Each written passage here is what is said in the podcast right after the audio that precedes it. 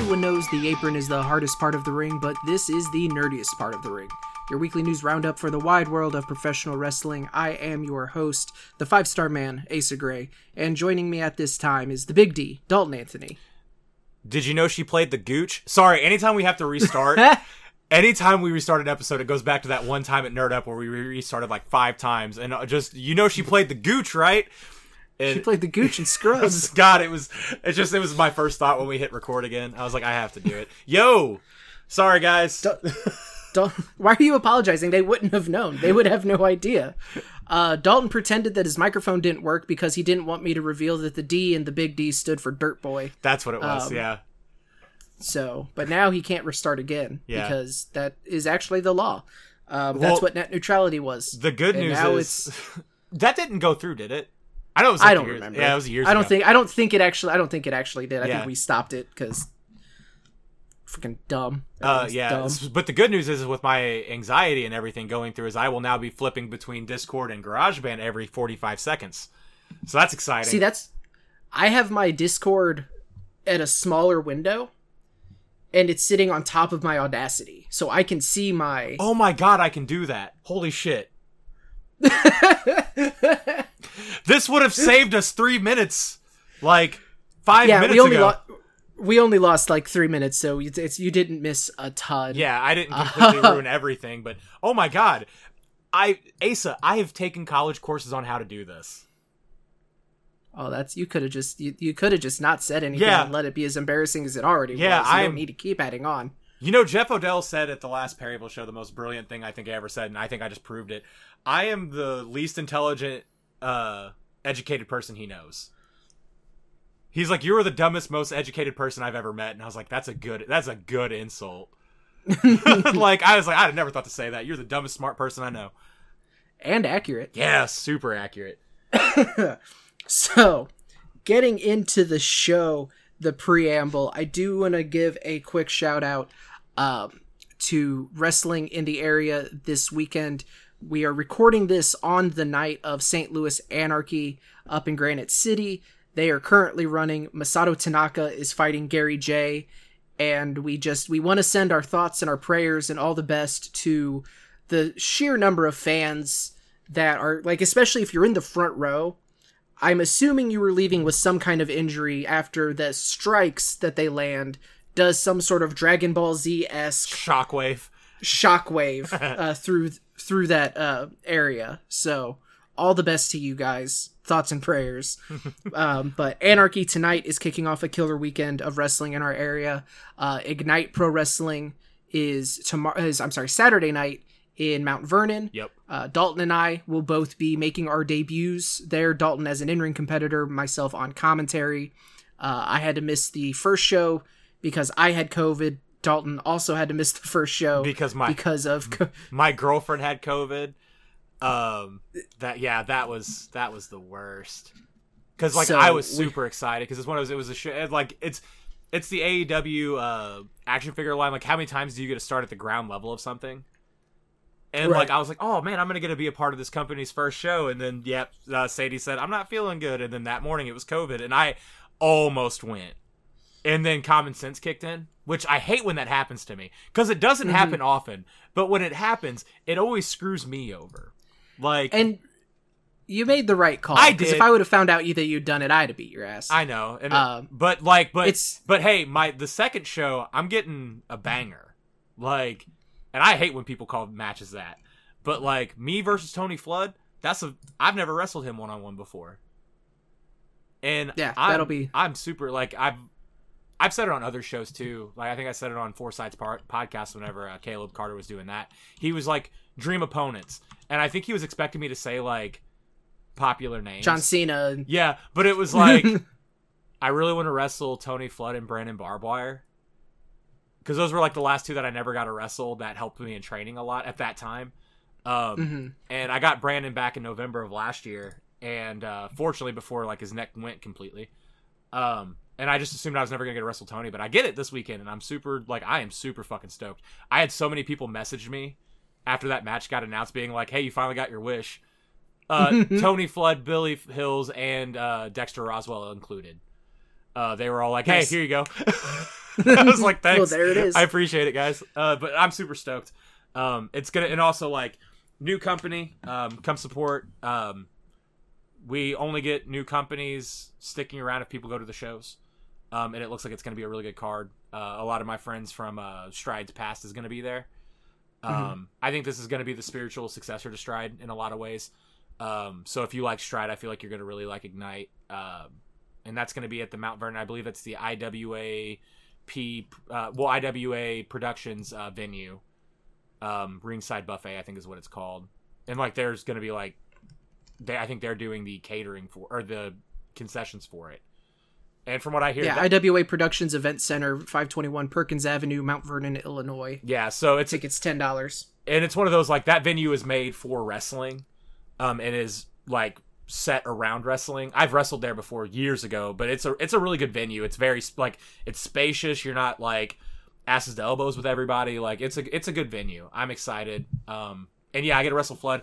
And yeah come support if you can if you're in the area because like again these companies like they only get to do more shows if the current shows are suc successful so Right. And then, if that wasn't enough, on Sunday, Glory Pro uh, is has another show out of Collinsville, Illinois. Uh, this one is going to feature Colt Cabana and Matt Taven and Mike Bennett are going to be there. Calvin Tankman versus Kenny Alfonso for the Crown of Glory Championship. Uh, Rohit Raju versus Cody Lane. Um, Shazza McKenzie versus Heidi Howitzer.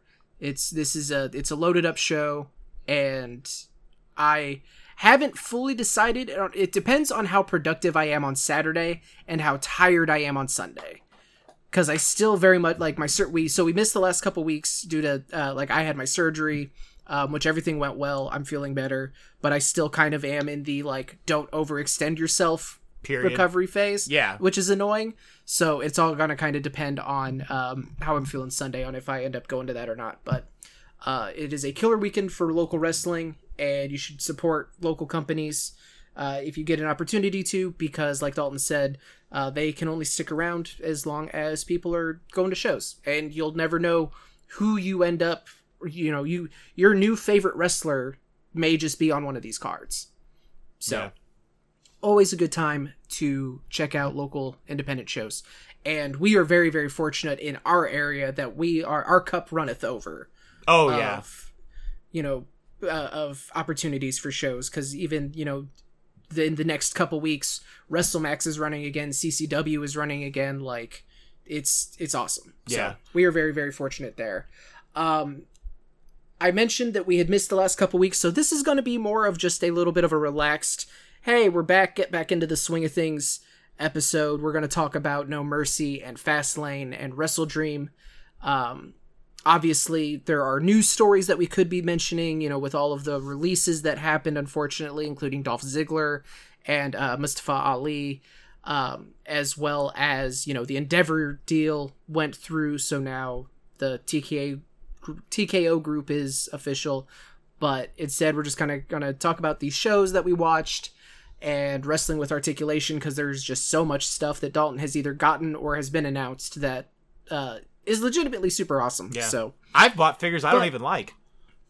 and he does, which isn't that special. He does that a lot. But before we get into all of that, uh, we start every episode with the power of positivity because the internet can be such a toxic and negative place for no real reason, and we want to do our part to counteract that. So we start every episode with something in wrestling that made it made us happy, and mine goes to it's from Wrestle Dream, and it's Jon Moxley on commentary. Okay, good.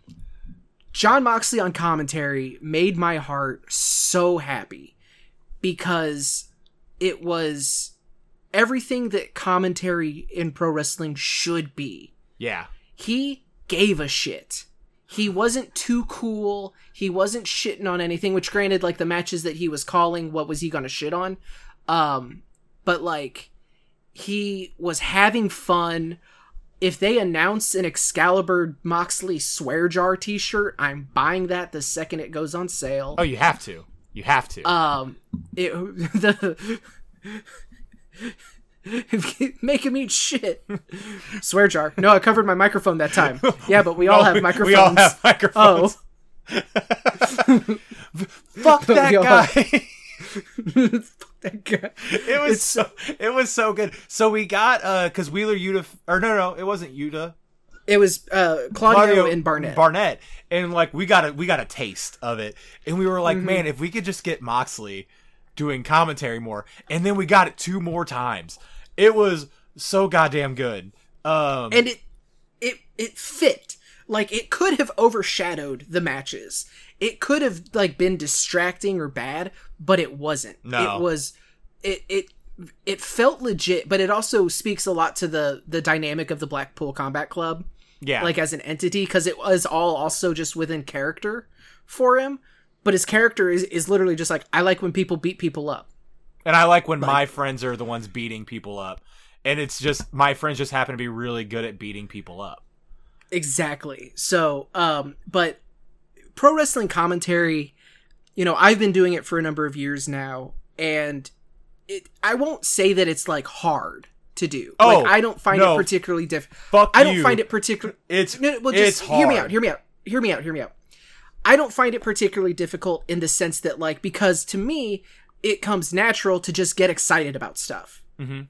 Like, and I think that is what good commentary is, is when you're, you know, when you, when you make, when you let your enthusiasm elevate the wrestlers and the match and the story, that is what commentary is supposed to do. All that the commentary person is there to do is to make the wrestler and the match feel like a bigger deal than it actually is. Now, in his example, Bryan Danielson versus Zack Sabre Jr., those are already two huge names in an amazing matchup. So you don't really have to, like, it's going to be a little difficult to make those seem like a bigger deal than they are, but he did it.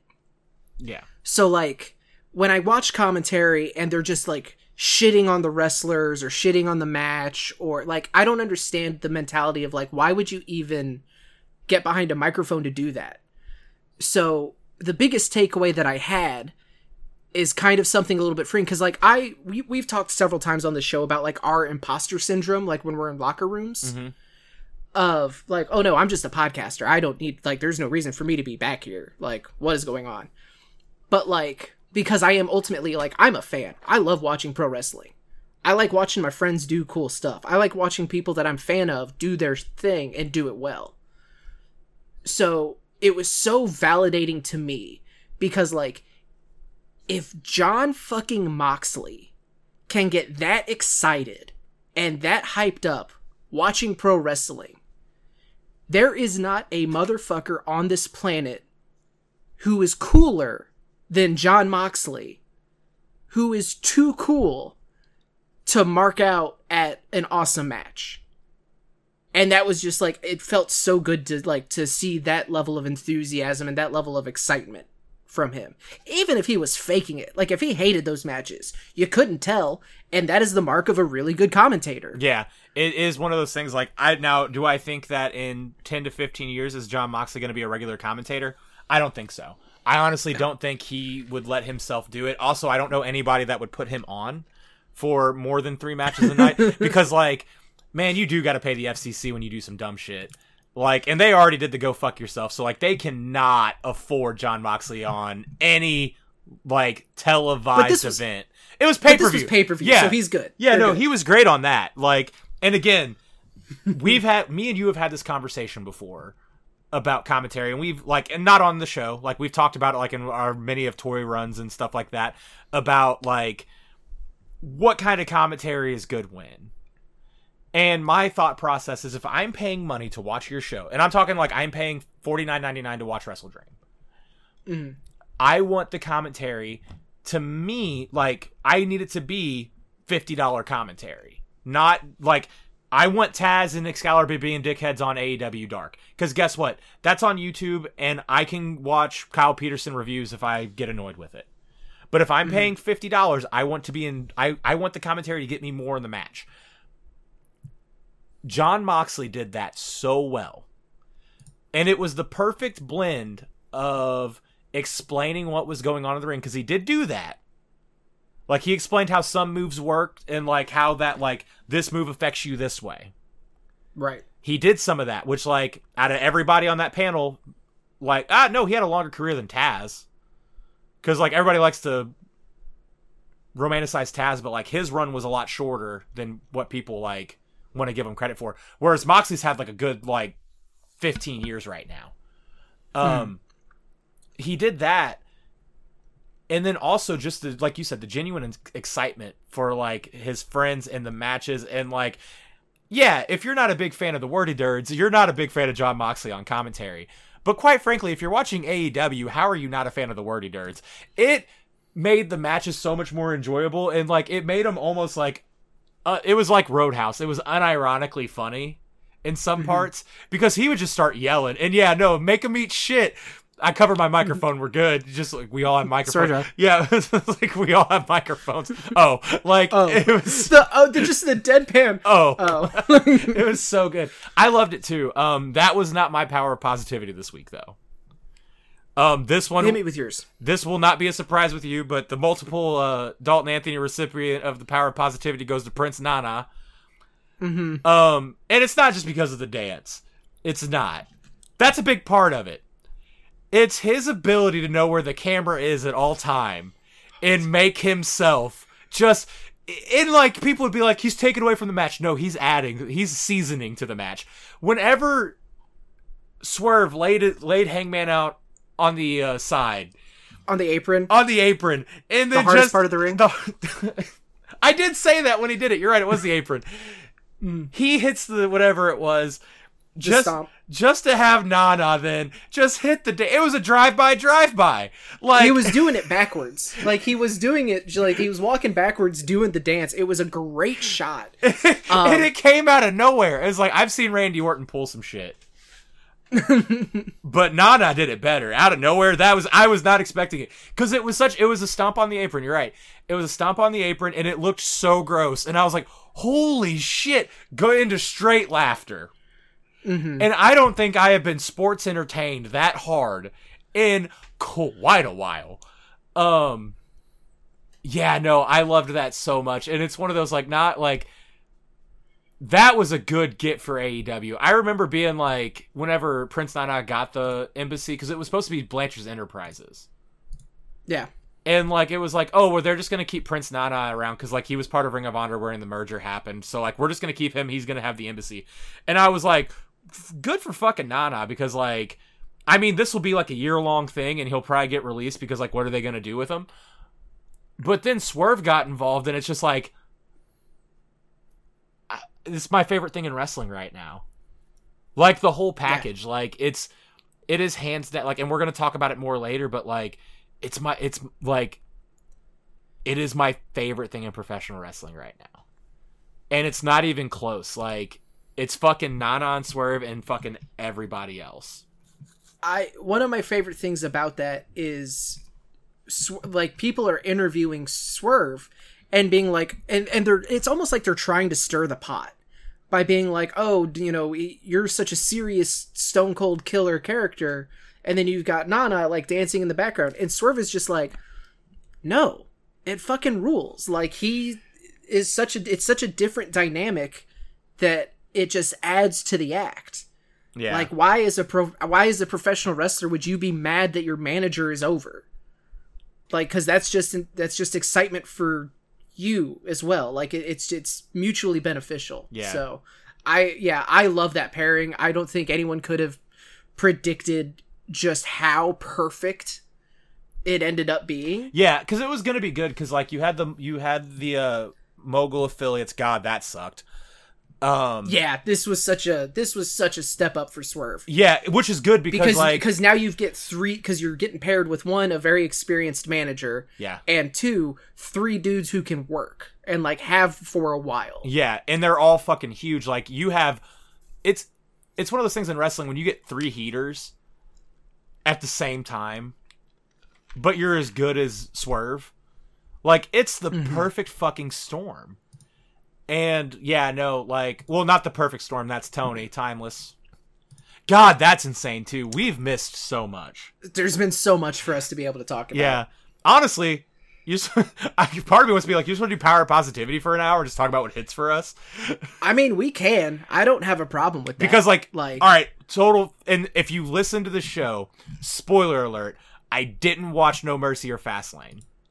mhm. Um, all I saw from Fastlane, which is like, this is probably the most negative I'm going to be, is that press conference. Now, was it funny?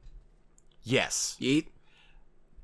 do I am I like maybe we shouldn't have one of the Usos being drunk off their fucking ass in a press conference after everything we've dealt with them?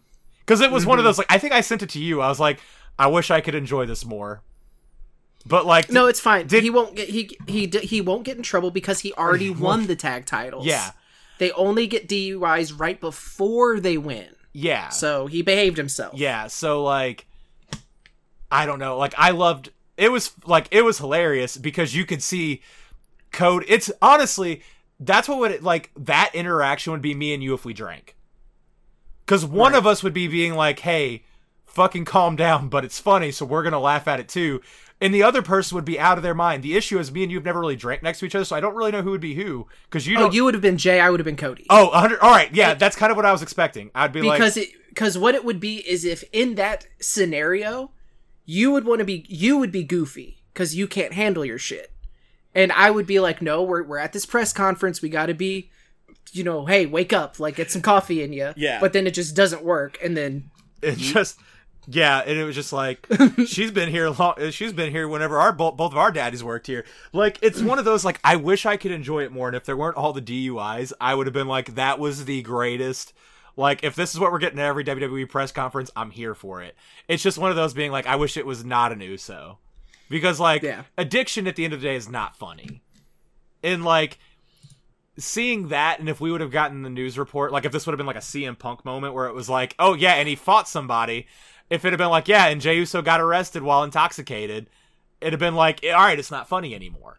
They would have had to have like hog-tied. I, i'm willing to bet that like when triple h saw that he had six people Stabbing tires. show up hog-tied jey uso and been like we're throwing you in the back of a fucking cab. Yeah. You can't just like because i mean it, it's granted triple h has never really drank but like being drunk on a press conference and turning it into like a meme where like everybody ended at the end of the day had fun with it yeah.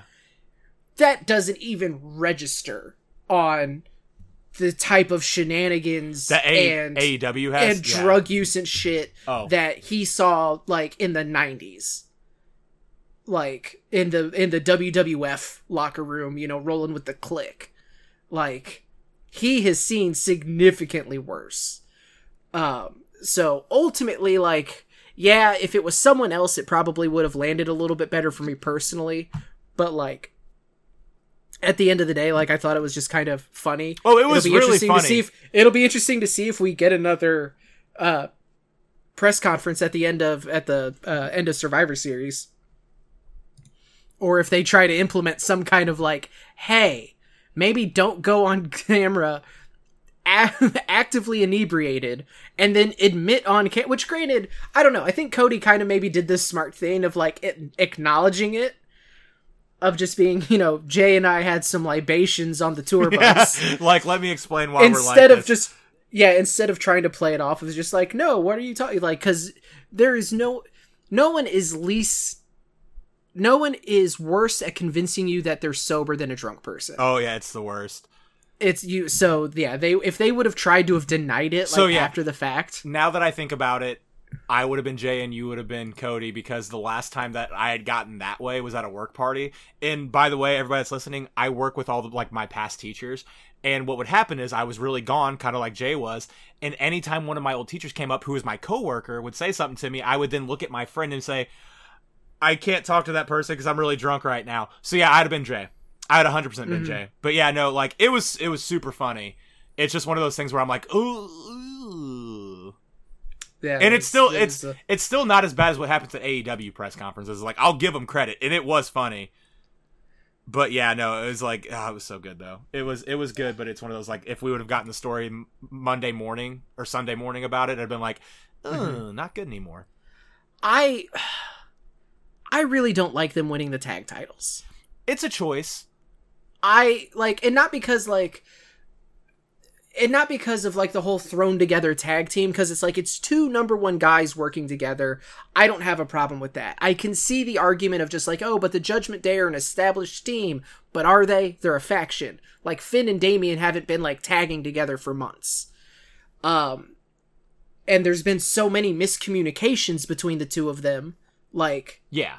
I, I don't have a problem with Judgment Day losing from like a oh this person shouldn't beat this person's sense. It's more of just a like well shit like What do you do? get let the Judgment Day be cool and like win shit like I because I like them. It's Yeah. strictly just a man. I didn't want them to lose, especially because they just won the titles. Like they didn't really get to do anything with them. Because they they wanted it the last PLE. God, I hate that I called it that. Yeah, they they they beat uh Zayn and Owens, who also didn't get to do shit with their title reign, even though it was longer. But that was because of injury and you know Yeah. circumstances there were different at least. Um, whereas you know, Balor and Priest like let Judgment Day hold on to the belts for a little bit. Uh, that to me, that to me is more interesting than Cody and and Jey as as champs. So maybe they'll do something cool with it. It is very much just like a wait and see. And at this point, WWE has built up enough good faith in me to like I'm willing to see where this plays out. Yeah, I need to Here, like, at least. And I'm gonna say this, and it's not like, and again, if you're new to listening to it, I'm not neckbeard anti WWE guy. It's just there was a long stretch that I just didn't care about what they were doing. Like it, and it wasn't like I was actively hating people that were. It was just like I, I told Asa, I was like, I will watch it, and then I will get super bored of it, and then like I just, if I get bored, I've gotten to the point in my life where if I get bored with something, I don't want to watch it. and you're also not going to just like watch it just for the purpose of shitting. on it. shitting on it. Yeah, it's just like I don't. That, that's not a good way to live your life. So there was like a long stretch where I wasn't watching WWE. Um, the Uso Zayn Bloodline feud got me back into it a little bit, and like they were doing a lot of cool shit. But then it's oh, it's, it's always Mania season where like the night after Mania is like cool, and then after that there's like a giant lull, Mhm. and that lull hit me, and I just stopped watching again. But like right now, there, it looks like there's enough going on right now in WWE that I could get on board with it. Honestly, I think you would have liked Fastlane a lot if you had watched it. Like I think if you go back and watch it now, like Mhm. there there's a lot there that um, was cool. Um, the match itself was really good. I like the Cody Cutter 1D kind of mashup that they did for their tag finisher. Did you see that? No, I didn't. It was literally Jey kind of hoisted him up like he would start the 1D, but he actually just held him there while Cody then did the rebound, you know, off the second rope Cody cutter. So it was like a version of the 1D that they used to win. Like, yeah, that was pretty neat. That's Like, a lot. That sounds cool as fuck. It just sounds a lot. Yeah. no, it, it, it was neat. Like, I dug that. The, um, the six man tag, the Latino World Order versus Bobby Lashley and Street Profits, like, that was a fun match. We didn't know who, oh, their partner didn't come out, their partner didn't show up, and then Carlito finally redebuts. Apparently, he'd been signed, like, months ago, Man, and they're just now bringing him in. Carlito looking great, by the way. motherfuck. Uh, people, I just had a thought, and I hate this. people real mad about Carlito's new music, but because instead of it being I spit in the face of people who don't want to be cool, Mm-hmm. it's like, oh fuck, I already forgot what he says. He says something about like I am cool, or like I it's it's it is it's kind of a weird thing, but I think people are just mad that it's different. different. Yeah, that sounds right. Um, yeah, we won't be talking about that at all anymore for the rest of the show. Um, I just had a realization that they uh, they're stopping the ruthless aggression Walmart line at the end of this year. Like that Rob are Van, they? that Rob Van Dam was like the last one they're doing. Oh wow, Um, because they're like apparently Walmart's gonna get like an exclusive every couple years. So like ruthless aggression was the last year and a half. hmm um, which was a great line. Like there was a lot of really cool figures that came out of it, um, highlighting like the 2002 to like 2009. Um, and I bought a lot of those toys. Like that Shelton Benjamin is like in the running of figure of the year for me in the leads because it's so goddamn cool. If we would have had Carlito on uh, contract last year and they could have got that shit made, I could have had. I just got had Jesus stab John Cena Carlito. Now, not saying that that Matt that isn't going to happen. That figure still could get made, but it's like the perfect place to make it would be the Ru- ruthless aggression era line. Uh, that being said, give me some fucking Carlitos because we got a Carlito in like the baggy pants whenever Mattel first took over, Um, Carlito, I don't care if I get fired, Carlito. Um, but it's only a basic because it was in a battle pack. We've never gotten an elite Carlito. Mhm. Um, I want. Wow, that Well, you got to think about that it. Mattel took over in 2010. Carlito was still under contract at that point. He was with uh, Primo and Epico. So he got a Yeah. ba- he got a battle pack figure. By the way, that figure is hard as balls to get and expensive because people use it to make customs. So I've never gotten it. Um, even though I love Carlito. Um, the uh, I'm again, we've signed this person. It's the same thing whenever Shelton Benjamin got re-signed back in like 2018, 2017, 2018. I was like, make his figures. God damn it, make figures of him before he gets released. because, and they did. They gave me Gold Standard. They gave me a Curtain Shelton Benjamin. And then we got the Ruthless Aggression one over there somewhere. And, and like- then they released and him. then they released him. Now, Motherfuckers. I hope the dude gets paid and is doing well for himself. I got my action figures though, so I'm happy. Um, but yeah, no, I need Carlito figures now. I need a current Carlito because he's shredded to all hell. Um, and I need like 03 Carlito because or 02 Car- 03 Carlito. I need 03 Carlito because I fucking hated that guy as a kid. Because I was like 11 when he came in, and like wrestling was still somewhat real to me. Like Carlito showed up right whenever I started realizing it was a work.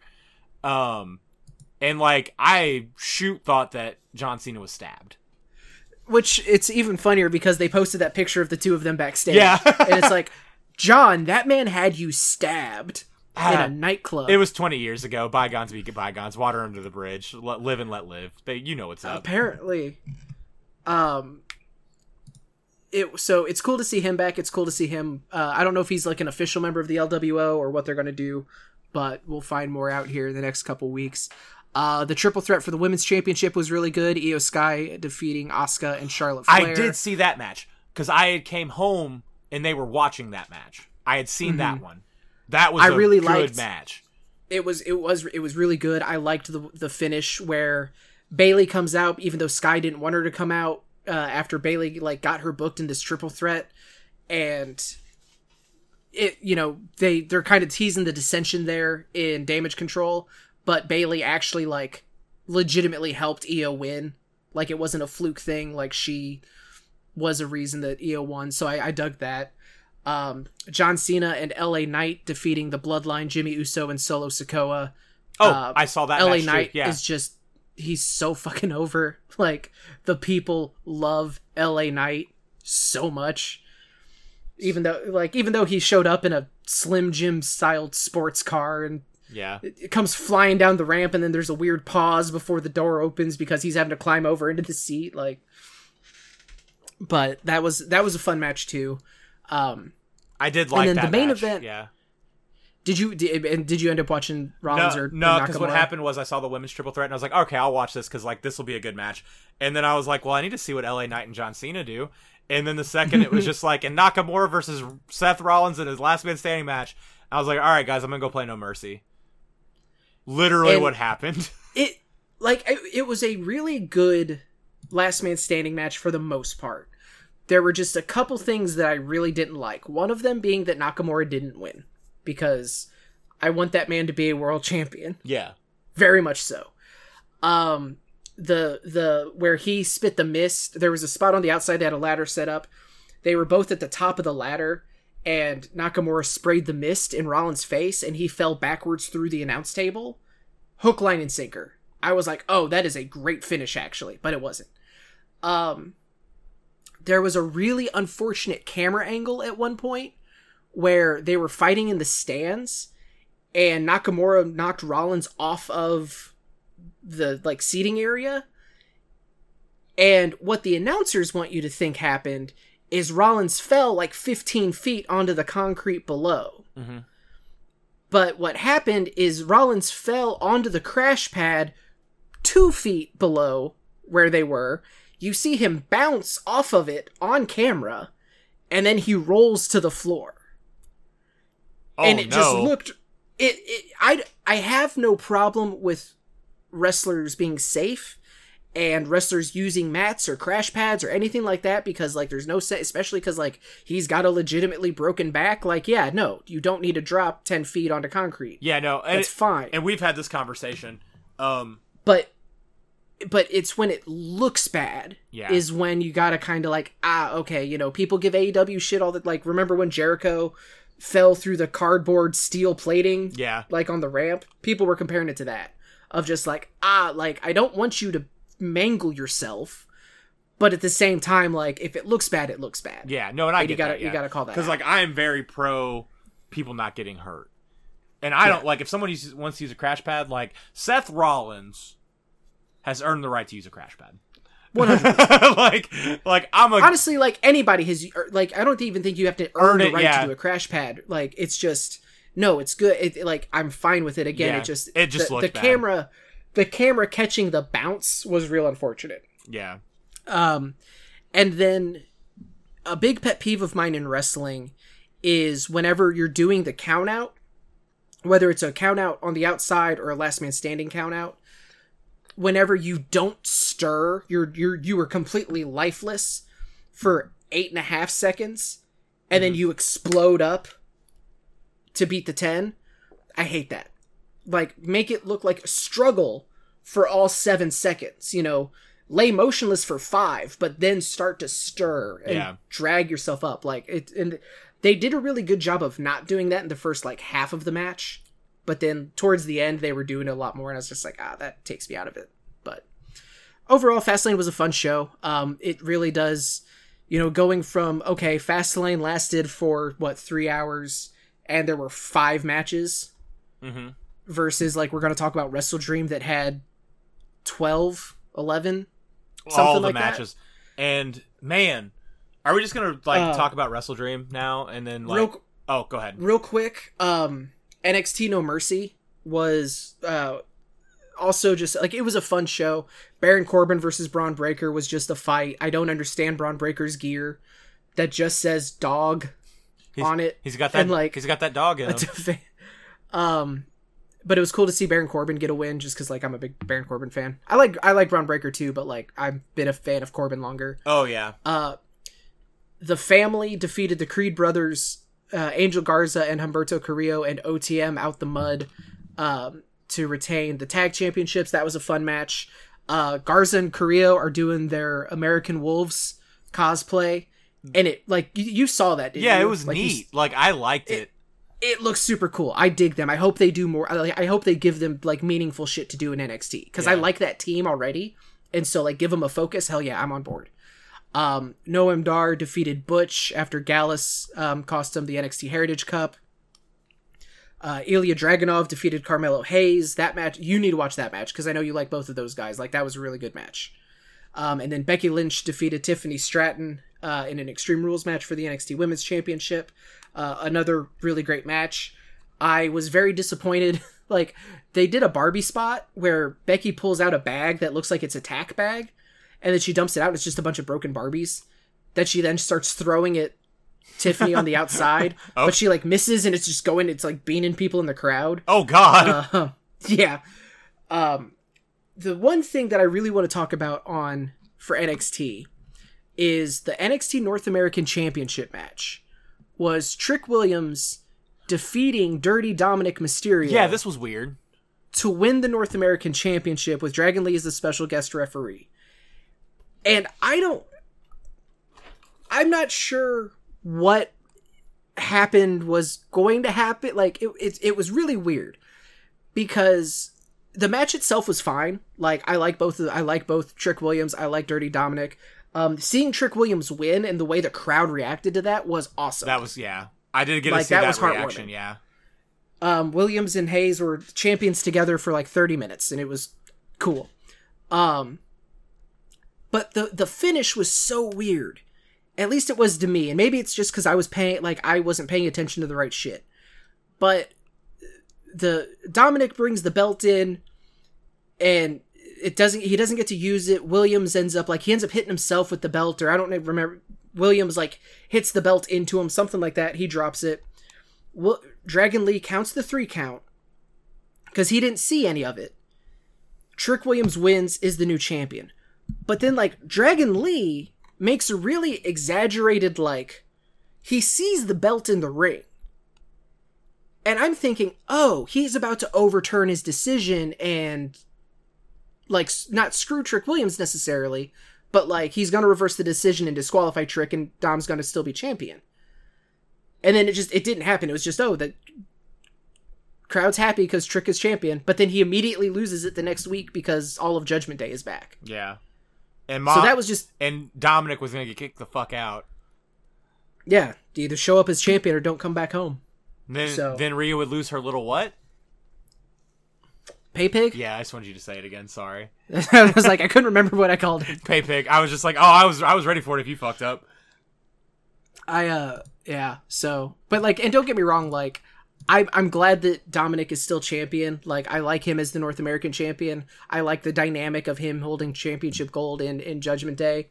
Um especially now that Finn and Priest lost their title, but um oh, that was another thing during the tag match, Priest like his leg got injured, like he landed wrong, and then JD McDonagh um, hit him in the leg with the briefcase by accident, and Yeah. it just like buckled his knee.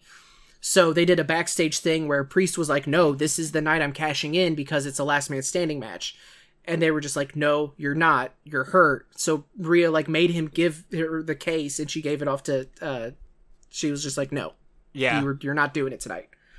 Which I was like, "Ooh, are that was a good segment. That was a good segment. is it a is it a tease? Are they are they are they doing a uh are, are they doing this the swervy swerve? But they didn't. So, um, but no NXT No Mercy was a really good show. Excuse me.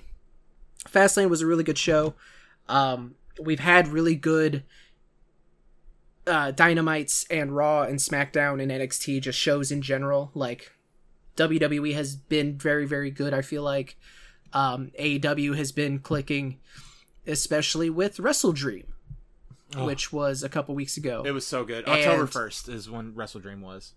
God, so it was two weeks ago. Dear Lord. Yeah, Um, Athena, Billie Starkz, and Keith Lee and Satoshi Kojima defeated Diamante, Mercedes Martinez, uh, Lee Moriarty, and Shane Taylor. It was just super cool to see Billie Starkz in there with like Athena and yeah. Keith Lee and fucking Satoshi Kojima. Um, Claudio Castagnoli defeated Josh Barnett. Uh, this was one of the matches with Jon Moxley on commentary. Um, this was a great match. Like this was exactly what I wanted it to be whenever they announced it. Like I had so much fun watching this. Uh, after the match, Barnett cut a promo being like, "I want another one," but it was so weird because like he was like Claudio Castagnoli has been doing this for like forty five years. And he was calling him kid. Yeah, and it's like, oh, I'm like, does he think he? D- did he just kind of look at the run sheet and like, oh, Wheeler Yuta, he's new. Did he think that he was like? Did he get Yuta and Claudio confused? Yeah. Well, it's Does he only know him as Cesaro? Who's this Claudio guy? yeah. It's it was super funny because like yeah because like I think in the middle of it because we were in our group chat with uh our buddies Tyler and Kenny, and I like did the age discrepancy and like Barnett is like four years older than Cesaro or Claudio. That was weird. I haven't done that in a while. Um. And it was like, yeah, it was really weird because he was just like, "You're really good, kid." And I was just like, "All right." For one, Barnett's not a promo. He's a good commentator. Don't know why he was cutting promos like that, but like he was just talking. It was real weird. Um, but the match was so good. Like that was one that I was like, for one, I mean, you didn't give me pre- Kingston on the pre-show, but you gave me the next best thing. Um, I really liked that match a lot. Uh, it was just it was it was odd that that whole post match was very weird to me. And then he did the very much like the very indie post main event like show of respect. Also, we're gonna do a rematch somewhere down the line. Like, yeah, I don't think that was cleared anywhere. I think that was legitimately just him trying to like get another match out of Claudio somewhere, whether it's in AEW or like at Bloodsport Sport, or something like that. But loved this match, so good. Um, as Jon Moxley said, and we gave you that shit for free. yeah, Um, the best commentator we've had. He's gonna be my commentator of the year. Ian Riccaboni put a tweet out about just like how do I keep dropping down in the commentary of the year rankings Yeah. uh, next up, Luchasaurus murdered Nick Wayne in front of his mother, um, like demolished him. Just straight death. um, the six man tag team match for the AEW Trios Championships, Billy Gunn and the Acclaimed defeated the Mighty Don't Kneel. Um, I didn't love this as much as I was hoping I would. It was weird. There, there, it, it, there was just some like weird timing things, kind of didn't click, and I guess you know people just maybe the chemistry wasn't there. Um, it was still fun to watch. Like it was, I don't, I wouldn't say it was bad.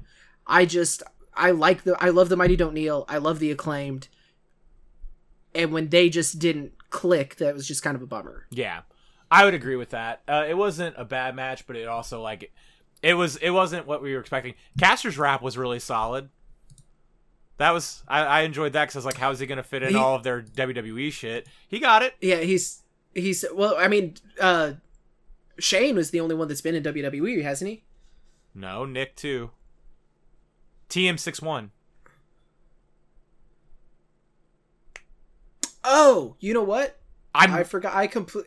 I completely forgot that that was Mikey, yeah Mikey Nicholls. Like I, I don't know why. yeah That Nick was- Miller yeah yeah. Well, I mean, Huh, yeah, okay. yeah, Nicholls, but yeah, it was it was Nick Miller in WWE that's right. because they had Huh, that they had those fire ass like matches with uh, Authors of Pain. Yeah, no, the, I remember. I remember liking them. I just I completely. I don't know why it just completely blanked on me. Um, but and then they also got the retribution and slapjack lines in. Yeah, so yeah, they did they- they did great. Yeah, He said the thing. He said the thing. Uh, the main card kicked off with MJF defeating the Righteous in a two-on-one handicap match for the ROH World Tag Team Championships. Um, I'm on two. I have two minds of this. I don't like. I just I don't like when singles people can beat established tag teams. yeah, Now, this one it gets a little bit of a pass for me because MJF is your world champion. yeah. I so okay. Then that kind of helps a little bit. Um, and I will say the shtick that he did was fun. That that's the other thing is like the I'm gonna take your head and shove it up that guy's ass, and then he did it, and it, the He's like, crowd loved it. And I'm gonna body slam you. And apparently he ruptured every vertebrae doing that. Every It's- vertebrae in front of eighty five thousand people. people, screaming fans. Um, so I ultimately I th- and I think they did this well. Like I think this was a this was a solid handicap match, even though I don't love handicap matches. Oh, it was a good match. I just don't. I'm the same way. Like, and again, I'm uh, I am kind of a tag team wrestling snob when it comes to things, and it's just like I don't see how one person can beat two people. I and I don't care if you're the world champion. I don't think The Rock should beat the Dudley Boys. Like, I think that happened once, or the Dudley Boys may have actually. Probably. I think the Dudley. well, Boys, don't forget John Cena and Randy Orton beat the entire Raw roster. Well, yeah, yeah, and I hated that too. Um, So bad. but yeah, no. Uh, but it was a good match. Like it was. I cannot say it was a bad match. I can Mhm. say I dislike that kind of match. I see to me and as as much fun as the match was to watch, this would have been a perfect opportunity to get those tag titles off of MJF. Yeah, Cuz like I would especially if Adam Cole isn't going to be on TV, I don't think like keeping the tag title cuz like ROH the weekly show has a problem where your champions just aren't showing up if their name isn't Athena. yeah, Like Athena is on like every episode and she is an anchor for that show. Like she is holding that shit down Bayley in the Thunderdome era style. which good for her. But which great for her. Yeah. Love to see it. Um but like your world champion is more on AEW than he is on the show that he's the champion of. Your tag champion one of your tag champions isn't even able to travel cuz he's his ankle exploded. Um you know, your the even like the TV champion is getting vignettes on Dynamite instead of Oh. being on ROH. yeah, So it's just it it's weird to me, and I think this would have been a good way to get the title, even though I assume they didn't do it because the kingdom is eventually going to win them off of them. Yeah. Like there's gonna there's gonna be some neck strong bullshit that there better fucking they- be. they beat MJF. Uh, um, let's see. Next up was the ROH World Championship and Strong Openweight Champion uh, Championship matchup. Uh, Eddie Kingston defeated Katsuyori Shibata by pinfall. Eddie Kingston made it onto the main show. He's not on the pre-show this time, and he delivered. Again, it's Kingston and Shibata. I don't. Yes, this match was Kingston versus Shibata. That's it's what what it- you wanted it to be. It's what it was gonna be. It was so good. I loved it. There's a lot Kingston of matches. is so oh, go ahead. uh, Kingston is so fucking good at selling. Yeah. like and selling those strikes against like the when he's as as he's going through his like Japanese dream list of opponents this past like 2 years um he just he this is my only complaint with Kingston and it's not even a real complaint um he's too giving when he wins and I mean like after every time he beats like when he beat Ko- um Kojima when he beat Shibata, he always shows them the respect and like raises their hand and tries to leave the ring first. And at a certain point, I'm just like, Eddie, You're the champion. no, you, you are Eddie Kingston. You are the champion. You can like get your flowers, sir. but he he Like it is, it is very sweet and very giving, and it kind of spe- I think it speaks more to the character of like Eddie Kingston, the man, versus the character. Um, like it is very I, I like that he does it but at the same time just like let the people love you because the people fucking love you Yeah. Um, and it's I and again, it's everything that you said. Like, I don't like. I think that's just how Kingston. Like, I think that is how he is as a human. Because like, Yeah. he very much is wrestling his heroes right now. Um, which is dope as hell that he gets to do that. Because like, Heath Slater also got to do that, but it was a totally different outcome whenever Heath did it back in WWE time. He was just losing to everybody. But like, no, Kingston is actively kicking ass, but he's still being like the super giving, like, no, these are the fucking stars, not myself. Whenever it's like, no, they're building this around you, dickhead. Mhm. Act accordingly. Uh let's see. Where did i go? Where did i go? Kris Statlander defeated julia hart to retain the aew tbs championship. I dug Uh, that match. this match was so good. Um brody king walking out with hart as well was just like a nice little because i love that he's like his her road parent him Yeah. and his wife are her road parents. Um and also just like i like that they've been treating the build up to this match where like no julia hart kind of has this undefeated streak going and she's starting to really click as an in-ring performer because like once she split away from uh Varsity Blondes. the Varsity Blondes and joined the House of Black, like her character work has been great, but seeing her really grow as an in-ring competitor because she, you know, was very new when she first started with AEW, like she's made great strides. And Yeah. like this character's clicking, the ring work is c- clicking, Kris Statlander is fucking amazing. Uh, it's It it- just- it's one of those things that people want to talk about, like AEW's women's division, but they have so many like, I you can't even say diamonds in the. I mean diamonds in the rough because that's the correct phrase for it, but it's just like they are really good at just pulling these people out, like especially these like new female competitors, and just fucking killing it with them. the thing with AEW's women's division though isn't a lack of talent, it's a lack of them giving them time. Yeah, Like again, this is the only women's match we will talk about. yeah. Like there were there was there were, you know, there were women on the pre-show as part of a mixed tag match.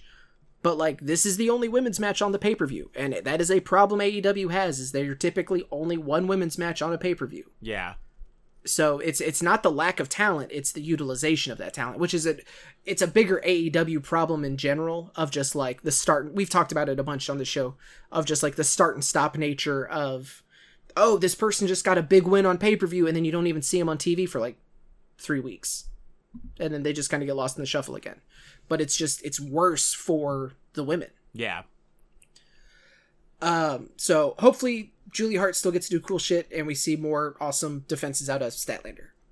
Like if they give her a you know, not necessarily like a Jade Cargill undefeated streak run, but more of like a Orange Cassidy as the international champion Yeah. run, like I'm all for that.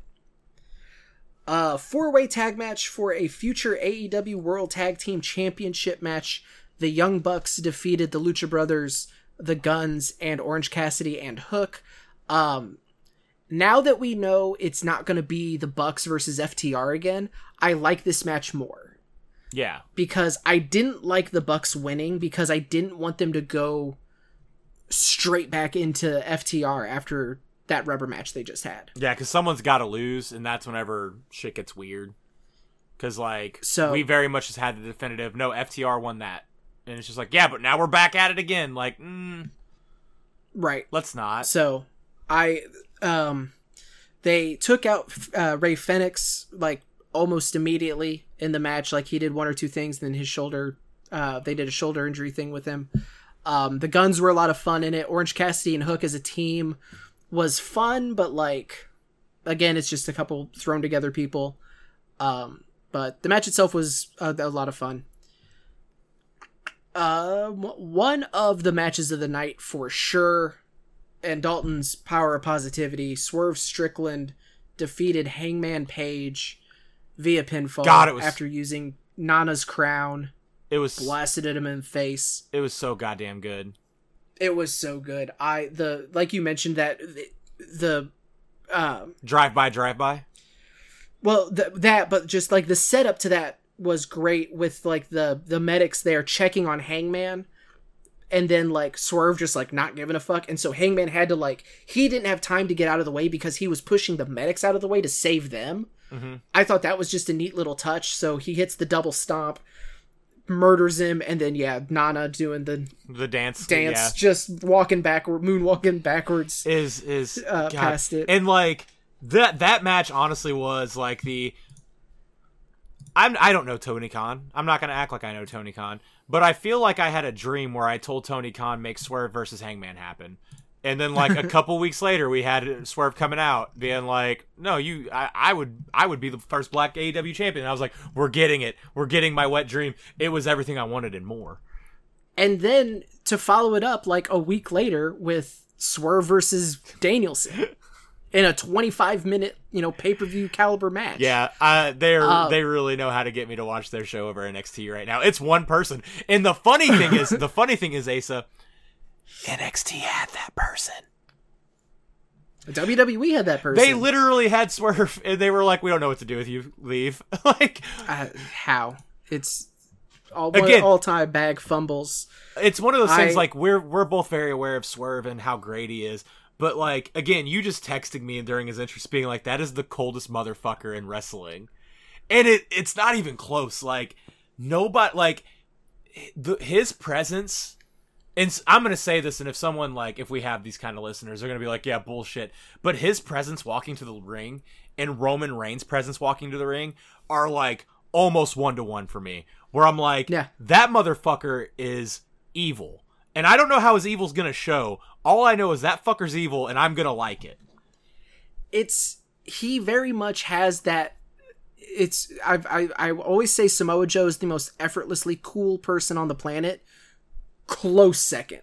Yeah, Like someone shouldn't even be able to get that close yeah, because like yeah, and the the goofiness of Nana doesn't subtract from it one bit. no, because if you go back and watch that, it could. yeah, it easily could but like i don't know if it is the crowd reactions that he get because the crowd always cares. Mhm. you know see he's a, it was his hometown so they gave him a hero's welcome uh which was wild to see. And like the the the visual of all of the people in the crowd doing the nana dance after he won was super cool. But like no that is an ice cold man. And i really it's i talked about it when we talked about the preview I really hope that this they don't let this fizzle. yeah. You know, I don't know necessarily how you get to swerve MJF, but do it sooner rather than later and just you put that championship on that man. Yeah. If I mean if if Like- if Adam Cole is legit, like again, he's injured, but like the way they're playing this, I'm like, but is he though? Um, I hate that they they got me right now because I'm just like, man, it's real weird. Um, but oh my god, what was my thought? I was so real quick. I was really hoping that it was going to be a thing where they they were faking the injury and like he he was gonna uh like cost him the title I- somewhere. I or, still think that's the case.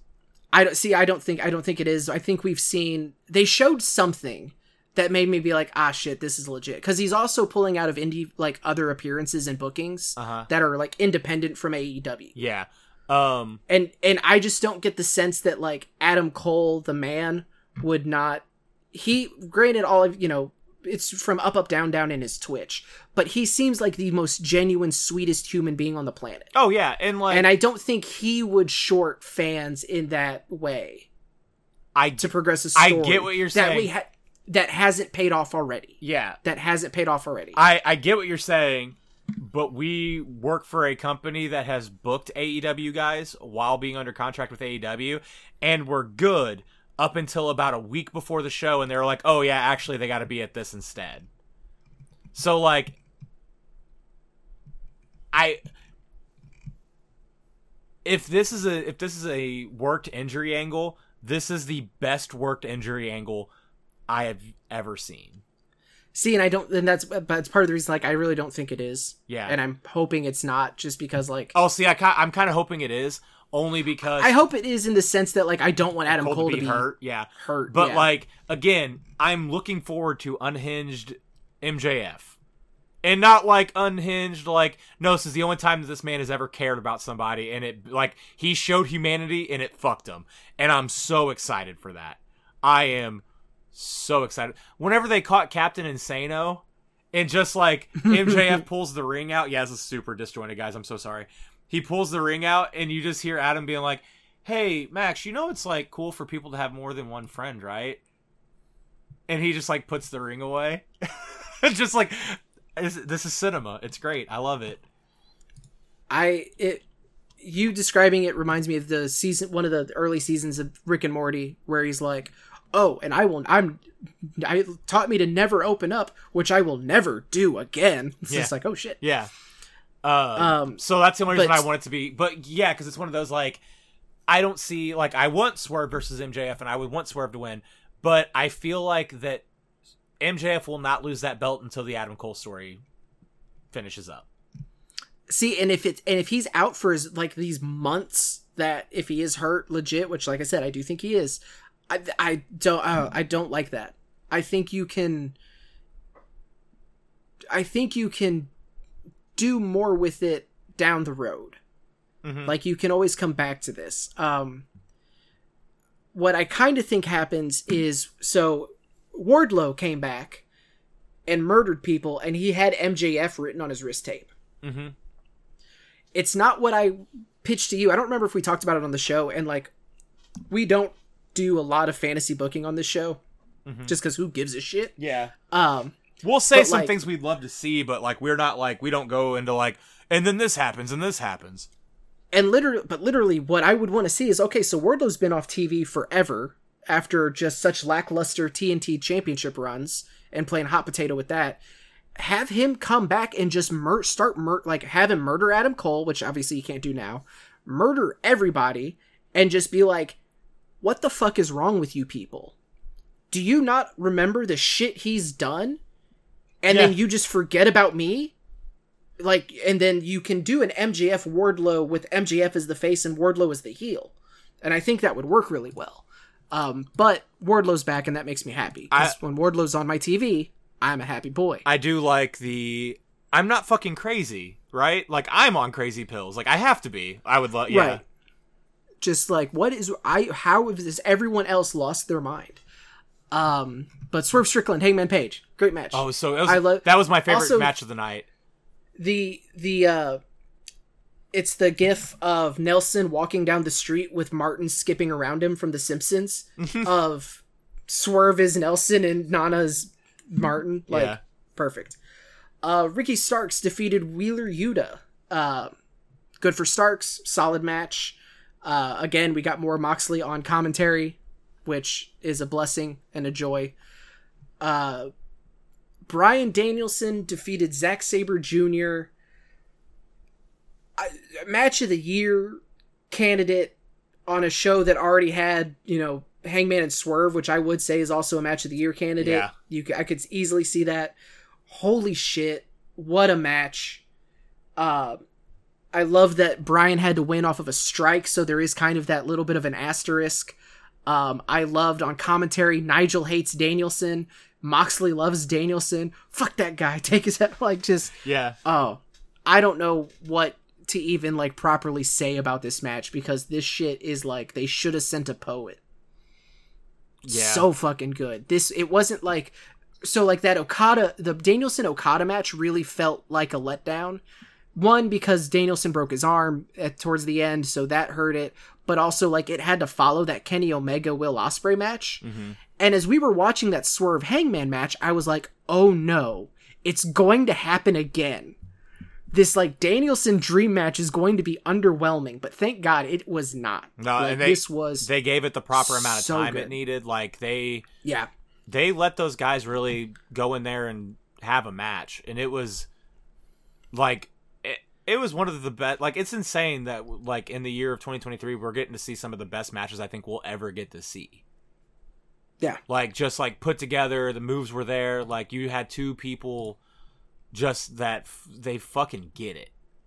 hmm and like it was technical wrestling and you hear some people being like technical wrestling doesn't draw and it's just like ah yeah it does if the people are that good at it yeah. and those two And- those two fuckers are that good at it Oh, so good.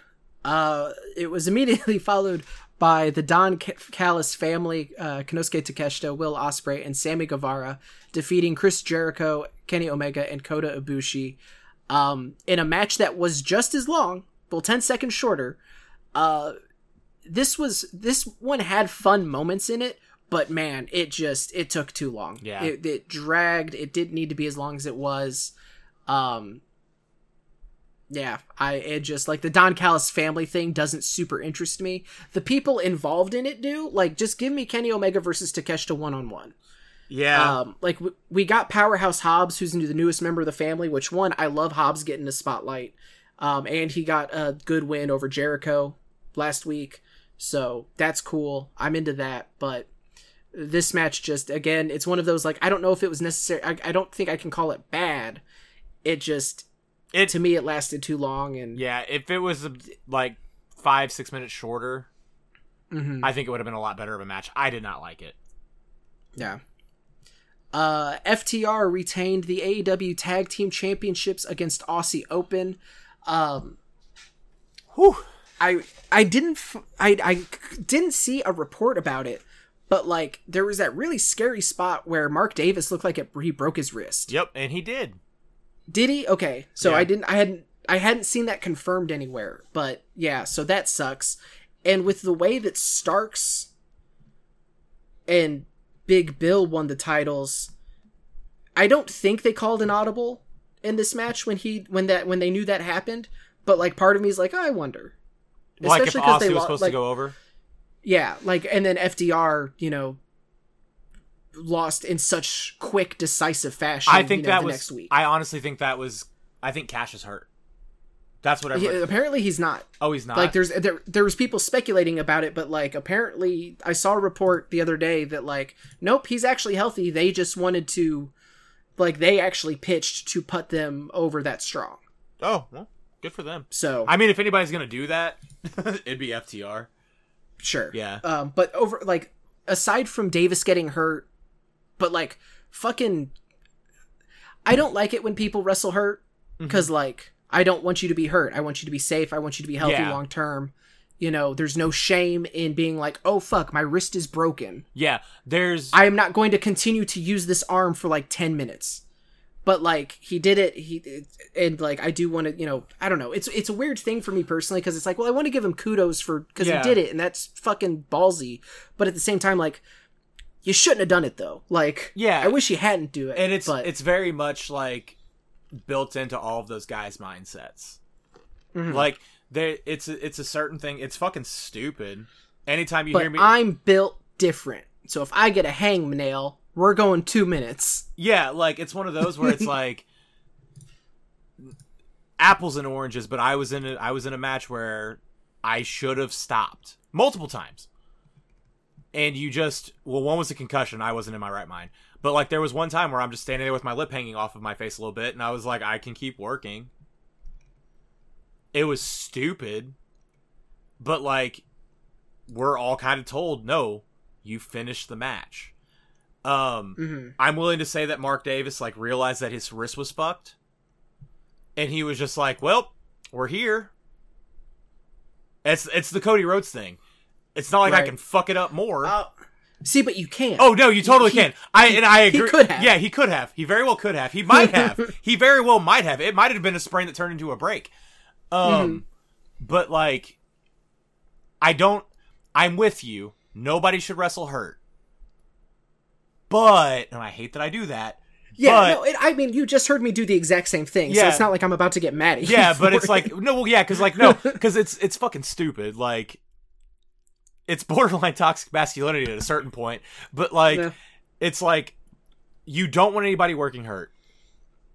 But who am I to tell a grown man, especially fucking Mark Davis, grown man, Mhm. that no, your wrist is broken. This is probably the most important match of your career. Let's fucking call it so we can get you checked out. And he's probably just sitting there being like, "Well, it's already fucked."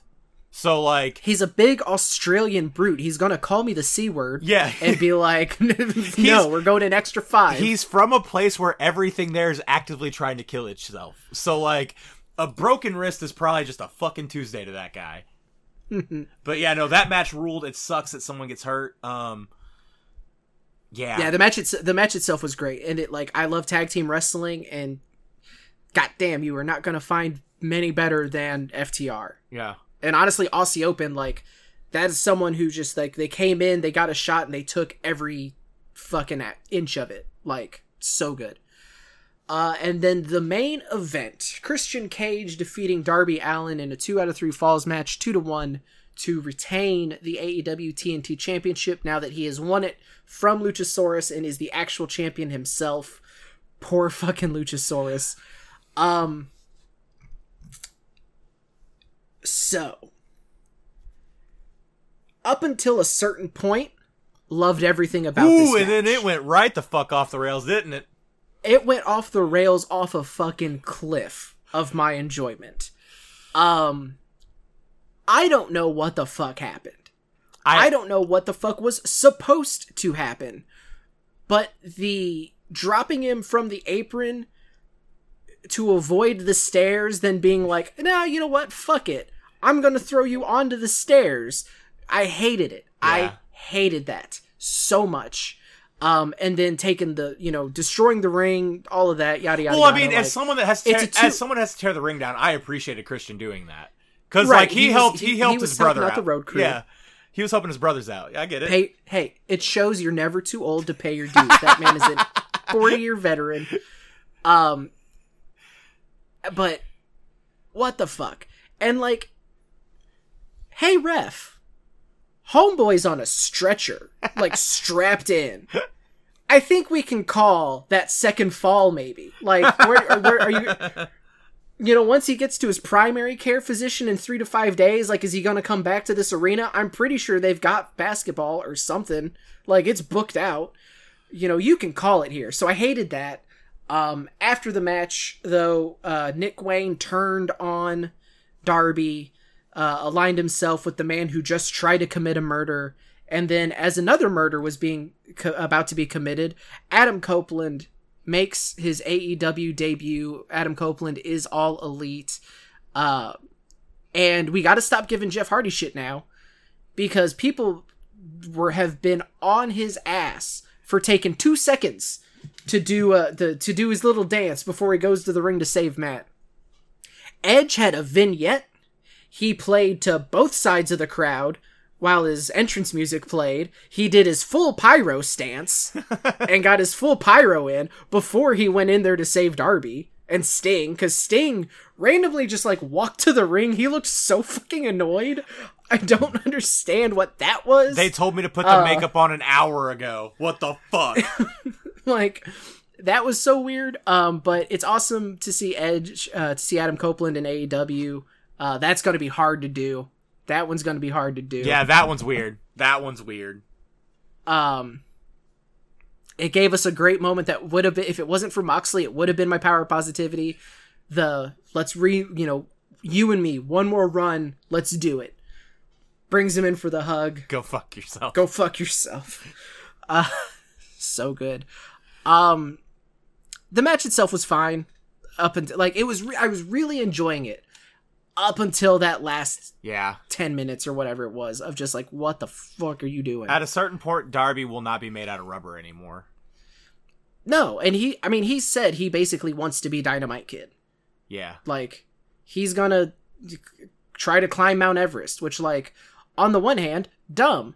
But on this other hand, there's literally a line to get to the summit because like a bunch of millionaires just climb up there, which, you know, if he does it where he's the one climbing and he's not just exploiting some of the local people to like get him up there like these millionaires are doing, then that's one thing. But like otherwise there's a lot of people that have climbed Mount Everest and it doesn't feel like it's that big of an accomplishment. So, but okay.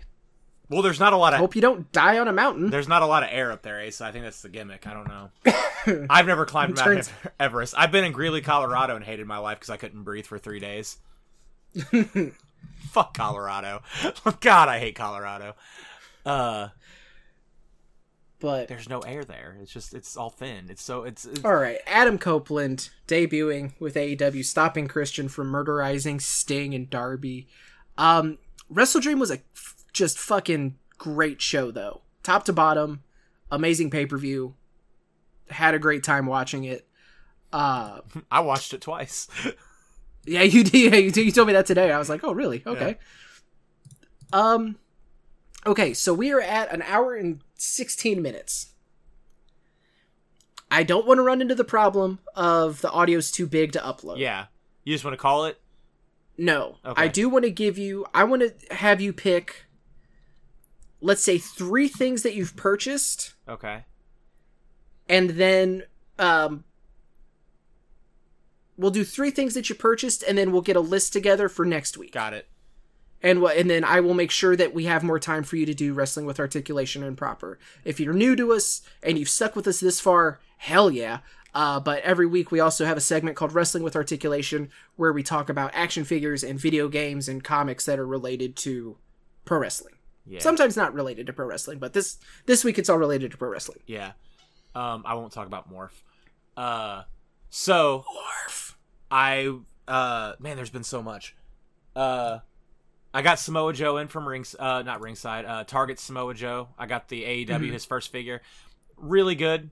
Um for a first time in the line and a lot of new parts for the most part.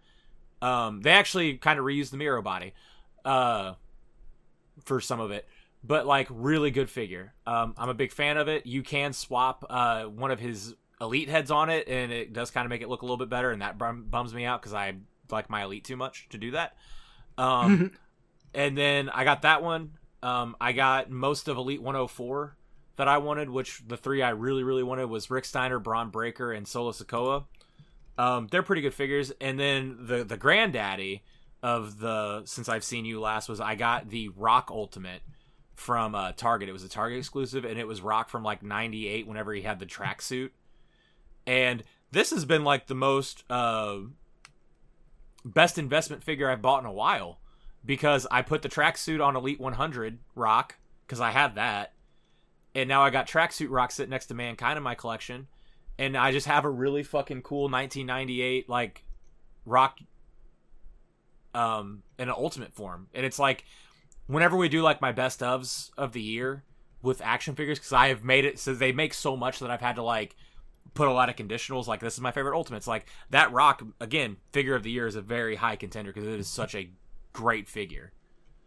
Um but yeah those are the three ones I got a lot of that I that I was very happy with. The ones from 104 Samoa Joe and the Rock. I've gotten I'm looking at so many other ones I bought. Um but yeah but yeah AEW's donating like 50,000 a f- toys Yeah, it was some ridiculous number. uh, so Um, whenever we did the report that the stores are taking figures away, like getting rid of peg Mhm. warmers, at the end those are all what's going to be. at the end of the day, the kids are getting toys, and they don't have to pay for them. So I don't give a fuck what they get. If they, if it's a bunch of Rihos and Nyla Roses and Sheetas, a kid is getting a toy. That's all that Yeah. matters. Um, Yep. But yeah, I wanted to call that out. That was cool. But yeah. Yeah, Um, over 50,000 AEW toys donated Toys for Tots, over a million dollars in toys. Uh. Hell yeah. not if you go on ringside. No, that's Well, no, but with shipping. Yeah. Oh, yes. then two million dollars.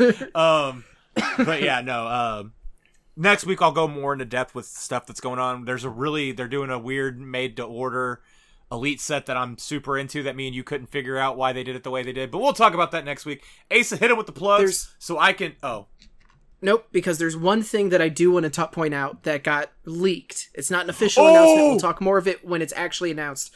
But we are getting the best Eddie Kingston action figure ever made. It is the blood covered gas can carrying Eddie Kingston. Um, it's going to be a AEW shop exclusive. It looks like. Uh, it hasn't been officially announced yet, so we don't know when it goes on sale.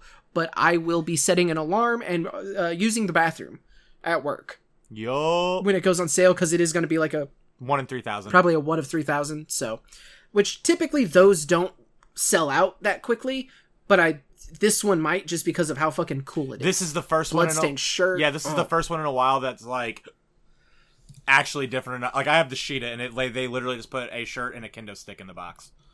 No, the box and right. the box it's I will say, if I can get two of these, I will. Because I have all the blood and guts figures, so I have to open it. Like if I get one, it has Oh. to get opened. But one in box, one to open. yeah, That's fair. it's a hundred dollars to do that. But fuck, I might, might, might fuck around and find out. We don't know. There you go. It's the best way to do it. Irresponsible spend monsters coming at you. Um, but yeah, that is it. That is it for the show. Thank you all so much. Uh, very, very happy to be back. Next week, uh, we are going to be recording on Friday, so we won't have the normal episode up, uh, or like the it won't be the normal upload time. So just as a heads up there, uh, because real life is dumb. Anyway, you can follow us on the the social networks uh, on X, on Twitter, on Instagram, on Threads at Nerdiest Part. Um, I am on all of those as well on, as uh, the Five Star Man with the number five. Uh, Dalton is on Twitter, Mr. D Anthony NPOTR. And that's going to do it. Thank you all so much for hanging out with us this tonight. It's so great to be back uh, into the swing of things. Thank you to Dalton for uh, hanging out as well. And I hope you all have a great week. We will see you Friday next week. Thank you again. But until next Friday, take care of yourselves, take care of each other, and as always, watch more wrestling.